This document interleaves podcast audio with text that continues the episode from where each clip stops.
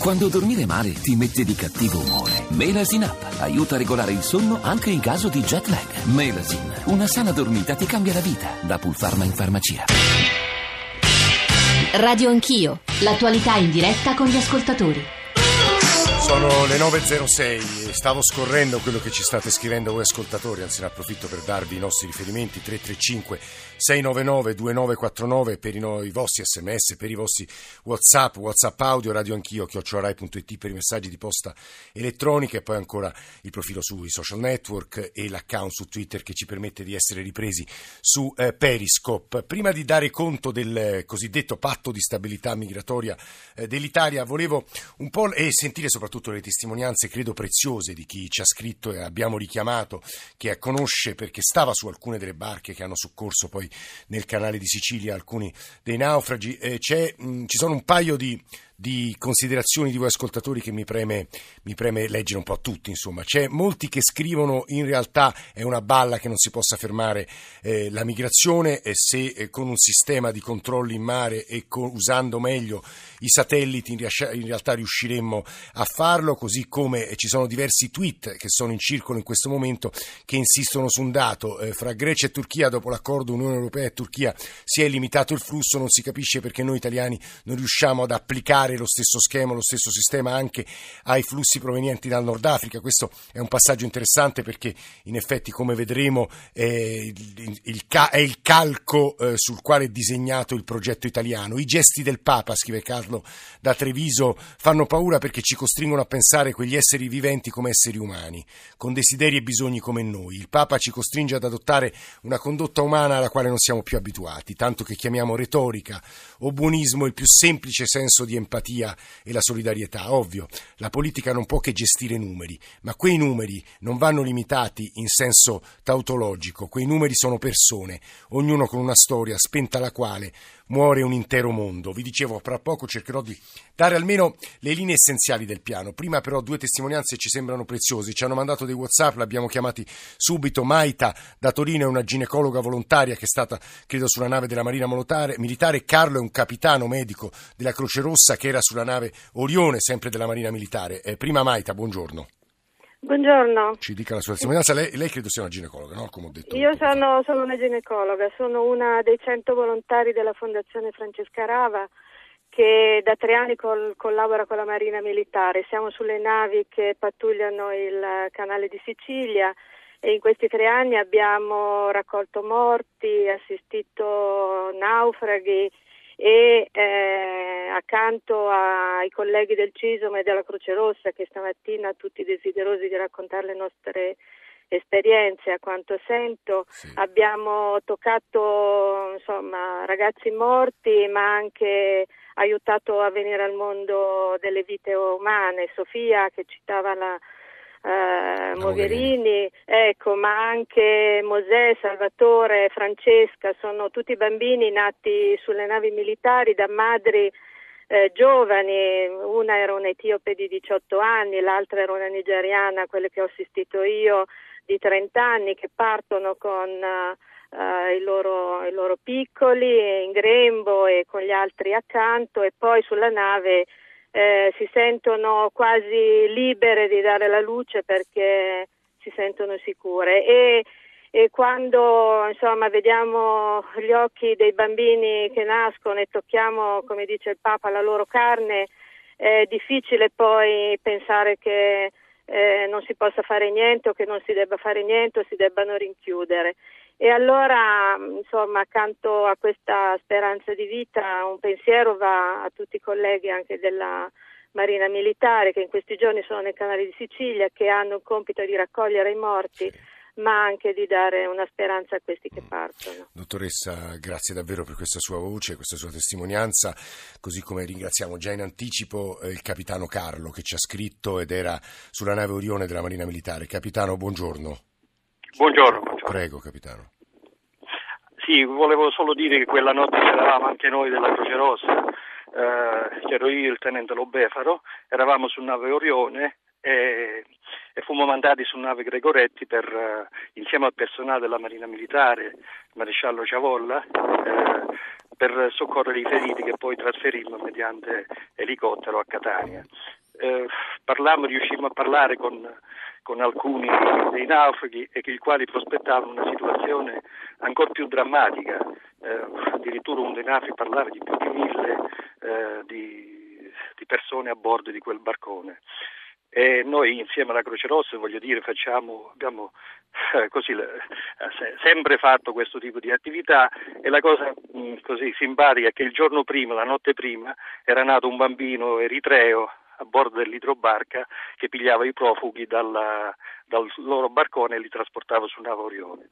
C'erano con noi anche quelli della Fondazione RAO, come ha detto mm. precedentemente la ginecologa, c'era Manuela, Daniela, e quindi riuscimmo in qualche modo a garantire almeno una nascita e una sopravvivenza.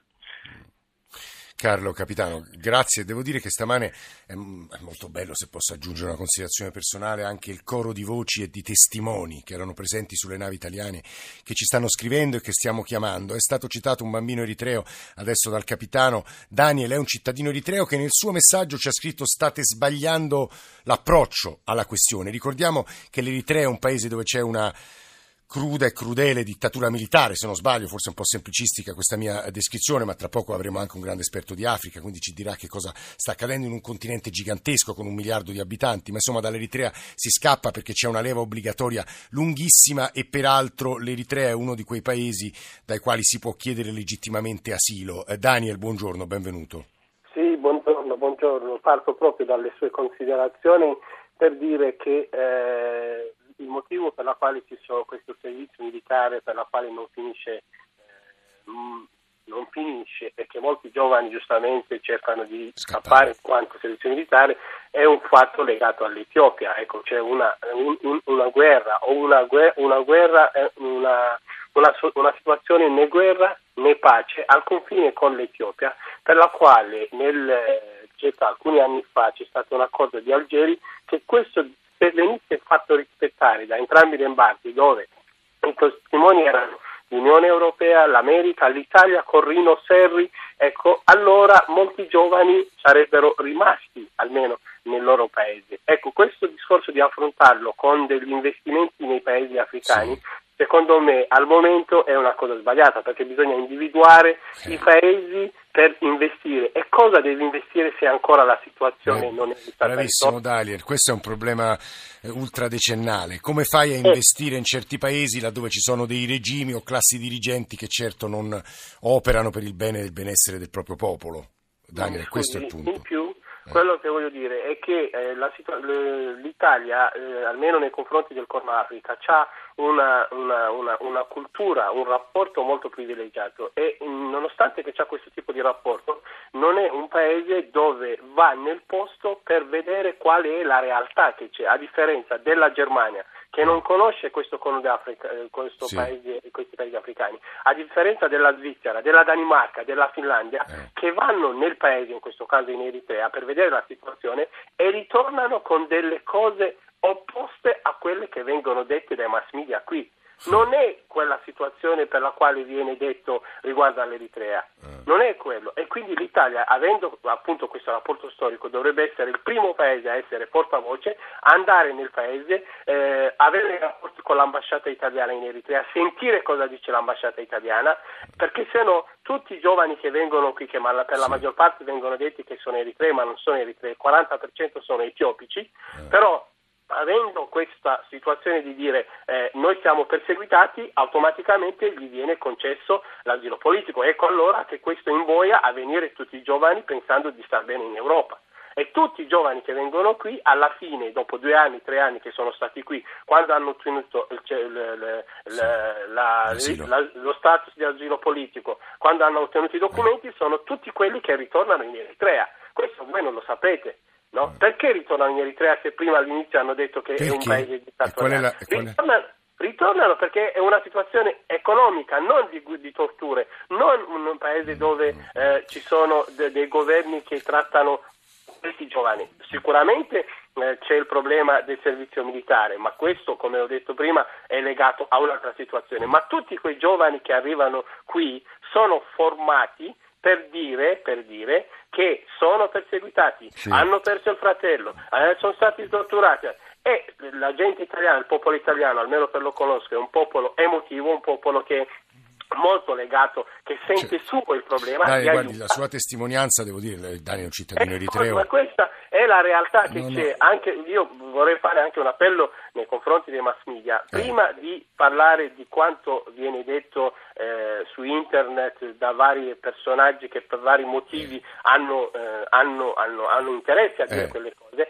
secondo me è quello di prima di tutto andare nel posto, andare a vedere. Andare a vedere. Guardi Daniel, la, la, la, fermo ma soltanto per una ragione, perché eh, Stefano Bellucci, che è collegato con noi da qualche minuto e che sentiremo tra poco, perché volevo fare dire un'ultima cosa a Giuseppe Pomilla, cioè il medico volontario del Corpo Italiano di Soccorso dell'Ordine di Malta. Stefano Bellucci è appena tornato all'Etiopia, è uno storico dell'Africa e dell'economia africana all'Aiden e saluto subito, professore, buongiorno, benvenuto. Buongiorno a voi, infatti sei... sono all'aeroporto, grazie. Ah, perché sia molto importante anche in relazione alle parole di Daniel. Però davvero l'ultima voce di Giuseppe Pomilla, il medico, anche perché diversi ascoltatori ci dicono state facendo, ci state facendo ascoltare delle testimonianze molto toccanti, ma siamo sempre a livello emotivo, in realtà eh, poi eh, bisogna trovare delle soluzioni ed è qui che casca l'asino, diciamo così. Eh, L'Italia è incapace, l'Europa è incapace. Giuseppe Pomilla. Dottore? Forse il dottore è caduto. Stefano Bellucci, lo dicevo, storico dell'Africa. È impossibile descrivere l'Africa in pochi minuti. Cerchiamo però di far capire agli ascoltatori almeno i grandi flussi da dove partono e perché, professore. Allora, um, certamente parliamo di una regione, il Corno d'Africa, tra le più povere d'Italia e del mondo. mondo. Ecco, Um, I flussi partono uh, sostanzialmente da tre paesi, lo avete sicuramente detto, sono la uh, Somalia, l'Eritrea e uh, l'Etiopia.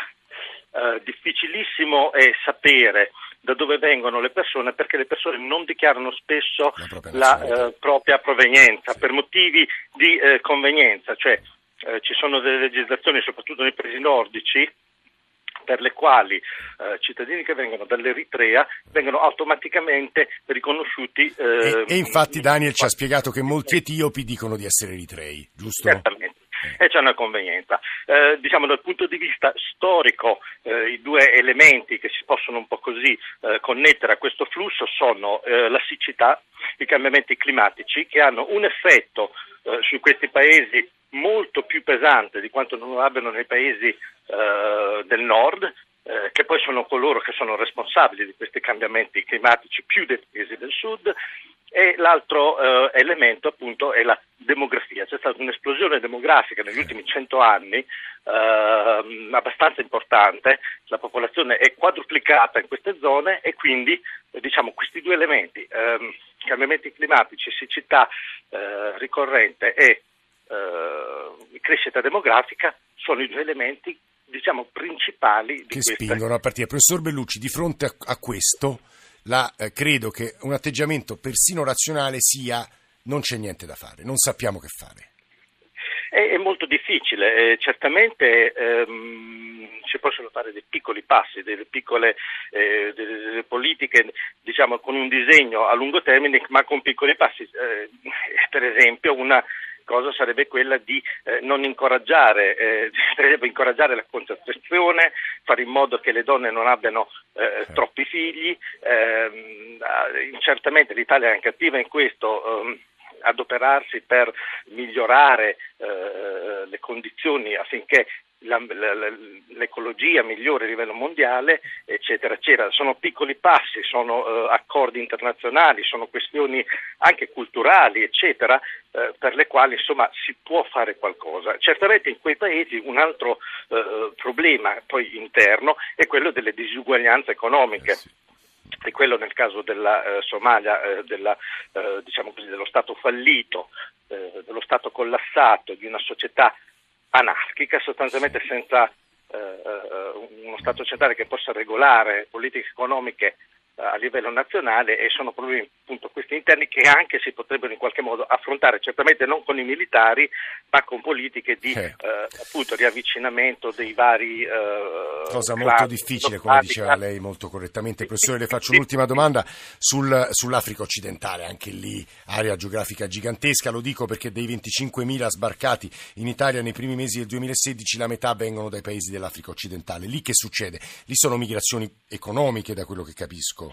Guardi, ehm, anche lì è lo stesso processo, cioè lì il processo è addirittura ancora più grave perché vi è un processo di desertificazione, cioè l'area del Sahel si sta spostando sempre più verso sud, il eh, deserto del Sahara, più grande deserto del mondo, sta avanzando problema demografico anche in quel posto perché giustamente insomma, le politiche, insomma io sto parlando da storico, negli ultimi sì. 100-150 anni le politiche sanitarie sono aumentate, sono, insomma, fin dal tempo dell'arrivo dei missionari sono stati costituiti ospedali, ci sono le vaccinazioni che sono cose giuste, ottime, bellissime, però hanno fatto sì che ci sia stata negli ultimi 50-60 anni una esplosione dal punto di vista demografico e, e in paesi in cui le risorse eh, sono, eh, non dico scarse, ma poco eh, diciamo così, utilizzate, utilizzate male, mm, sono tutte economie diciamo, costituitesi per l'export e quindi eh, eh, diciamo così, le, le, questi, tutti questi elementi, poi con classi politiche non diciamo, delle migliori che si possono trovare,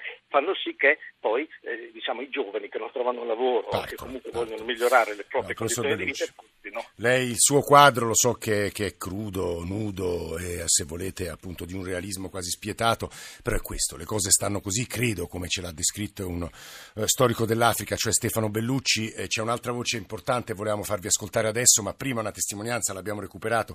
Più che una testimonianza, anche una sua eh, breve riflessione su quanto ascoltato sinora da Giuseppe Pomilla, medico che conosce bene quello che accade sulle barche e sulle rotte del Mediterraneo. Dottore. Sì, diciamo che sono molto d'accordo con quello che ho sentito.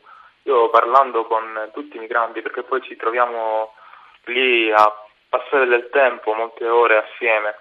E chiedo cosa cercano, cosa vogliono, perché hanno lasciato il loro paese. E più delle volte quello che loro vogliono è appunto ricostruirsi una vita, ma eh, dicono che proprio nel loro paese non hanno nessuna possibilità per eh, la corruzione politica, per tutto un sistema che non li favorisce e quindi vedono diciamo, l'unico sbocco è proprio quello di andare via, come facevamo noi italiani con l'emigrazione in America, sono le stesse cose. Mm, quello che fa paura, fa paura, quello che in qualche modo è il fenomeno che suscita le maggiori riflessioni sono eh, come i vasi comunicanti, un continente, diceva la Cerretelli, vecchio e ricco ed un altro continente povero e popolatissimo, con quei tassi di natalità che ci raccontava il professor Bellucci, 500 milioni, insomma preso tutto il continente europeo da una parte, un miliardo dall'altra, ma destinati a cambiare molto. Io non so, è stato subito contestato agli ascoltatori quel dato sul 2050, la Nigeria avrà più abitanti dell'intera Europa, io non so se sia vero, sono previsioni e lui diceva sono previsioni faziose, ora questo non lo so, indubbiamente c'è un problema eh, di tasso di natalità, ma lo spiegava benissimo. Eh, Cristina Cattaneo, buongiorno e benvenuta. Buongiorno professoressa. Buongiorno.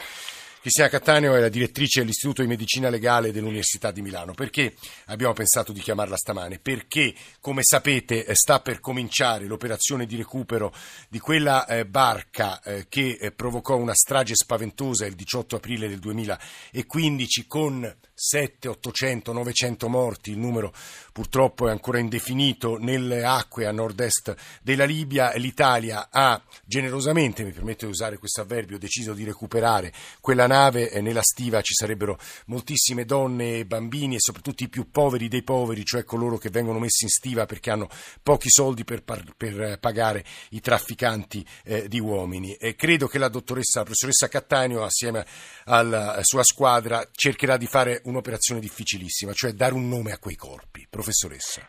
Sì, dunque io dirigo una parte, un laboratorio sì. dell'istituto, dell'istituto, di Medicina Legale e devo dire che questa iniziativa che è capitanata dal um, commissario straordinario delle persone scomparse del governo, prefetto Piscitelli, è una, una, diciamo, un'iniziativa unica nel suo genere. E, um, l'idea è quella di riuscire a raccogliere più dati possibili eh, su, su, questi cadaveri per, eh, insieme ad altre università ovviamente, eh, per poi poter eh, matcharle con i dati delle persone che dovrebbero essere scomparse in questo disastro per identificarle, anche perché di solito si dice ma mm, chi li cerca, chi, chi vorrà mai voler, mm, poterli identificare sì. e non ci ricordiamo che dietro, eh, oltre agli obblighi di identificazione di tutte le vittime di disastri eh, per motivi umanitari, ce lo ricorda la Convenzione di Ginevra già alla fine degli anni 40, è fondamentale per chi vive e questo la gente di solito dimentica. Pensiamo agli orfani che sono rimasti in Africa che non riescono a fare ricongiungimenti perché non hanno certificato di morte dei genitori.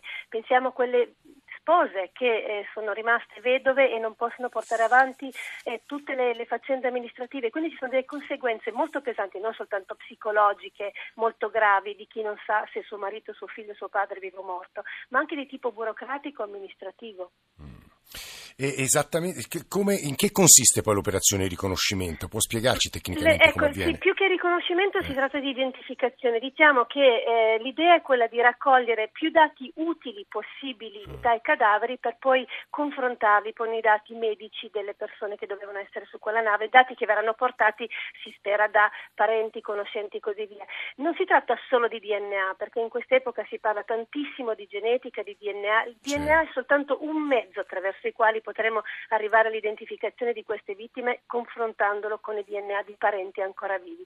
Ma pensiamo anche a eh, dati clinici, dati dentari, eh, tutti i tipi di dati medici possono, e anche fisionomici che possono eh, arrivare a farci identificare con mezzi scientifici dello stesso valore del DNA a un'identità. Mm, Cristina Cattaneo. Questo l'abbiamo già visto anche con il, con il disastro di Lampedusa del 2013 eh, per il quale stiamo incominciando a fare le prime identificazioni mm. Quest'anno. Grazie davvero, in bocca al lupo per il suo lavoro che insomma, credo sia importantissimo. C'è un'ultima domanda, abbiamo un minuto e mezzo che vorrei rivolgere a Stefano Bellucci. Leggevo stamane, non ricordo più dove, che in realtà il fallimento degli stati eh, deriva sempre dalla loro storia. Parlando del Corno d'Africa, ora non voglio essere troppo severo con noi stessi, con noi italiani, però forse certi fallimenti si spiegano anche con una colonizzazione che è stata peggiore di altre? Ma io su questo avrei i miei dubbi, se mi eh. posso permettere, anche perché eh, l'Italia ha, era sia in Eritrea che in Somalia come potenza colonizzatrice e l'Eritrea certamente non si può definire stato fallito, cioè un eh. governo forte al potere, anche abbastanza efficiente nella sua durezza, eh, appunto, nella sua durezza eccetera, che eh, appunto diciamo, inficia la situazione insomma, dove invece c'è un governo, dove non c'è un governo, c'è una situazione di stato fallito e, delle, e dei clan che si fanno guerra l'uno con l'altro. Io non diciamo, incolperei l'Italia o, o, o, chi altri per questo, se l'Italia si è comportata in Africa né più né meno male insomma, degli altri per queste cose sì. di comparazione tra potenze coloniali, insomma lasciamo sempre il tempo sì. che trovano. Io eh, diciamo, mi consentirei più sull'aspetto appunto che diciamo, di lungo periodo. Il colonialismo italiano è stata una breve parentesi uh, in quelle regioni certo. di 50-60 anni. Nel caso dell'Etiopia non è stato neanche colonialismo perché l'Italia è stata in Etiopia per pochi anni come potenza eh, militare. È, è, con rammarico che la saluto sente la nostra sigla, perché però in realtà al, cogliamo almeno un passaggio essenziale di quello che ci ha detto Stefano Bellucci, cioè i processi storici sono molto più lunghi persino di una colonizzazione durata 60 anni. Giornale Radio, torniamo assieme a riflettere su questi temi con voi.